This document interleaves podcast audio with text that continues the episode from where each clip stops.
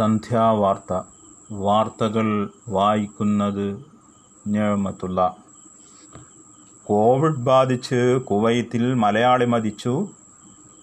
പെരുമ്പിലാവ് അബ്ദുൾ റസാഖാണ് മരിച്ചത്. ഗൾഫിൽ കോവിഡ് ബാധിച്ച് മരിച്ചവരുടെ എണ്ണം ഇതോടെ ഇരുപത്തി ഇരുന്നൂറ്റി എഴുപതായി. തൃശൂർ ജില്ലയിലെ ഉള്ളൂർ പോലീസ് സ്റ്റേഷൻ സംസ്ഥാനത്തെ മികച്ച പോലീസ് സ്റ്റേഷനായി തിരഞ്ഞെടുക്കപ്പെട്ടു. ഞായറാഴ്ചകളിൽ ഇനി സമ്പൂർണ ലോക്ക്ഡൗണില്ല. കണ്ടെയ്ൻമെന്റ് സോണുകളിൽ കടുത്ത നിയന്ത്രണം.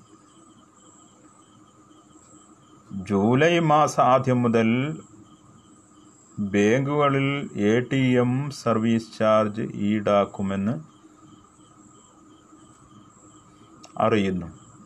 ഓരോ ബാങ്കുകളും നിശ്ചിത നിരക്കിലുള്ള സർവീസ് ചാർജാണ് ഈടാക്കുക. ബാങ്ക് നിഷ്കർഷിക്കുന്ന അവധി കഴിഞ്ഞാൽ ഓരോ എ ടി എം ഇടപാടിനും പ്രത്യേകം സർവീസ് ചാർജ് ഈടാക്കുന്നതാണെന്നും ബാങ്കുകൾ മുന്നറിയിപ്പ് നൽകുന്നു. വിശദ വാർത്തകൾ തുടർന്നുള്ള ദിവസങ്ങളിൽ വായിക്കാം.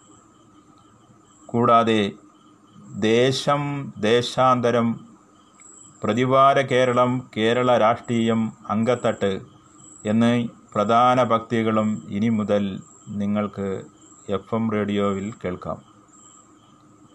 അഭിപ്രായങ്ങളും നിർദ്ദേശങ്ങളും അയക്കേണ്ട number nine double four seven five nine one three five six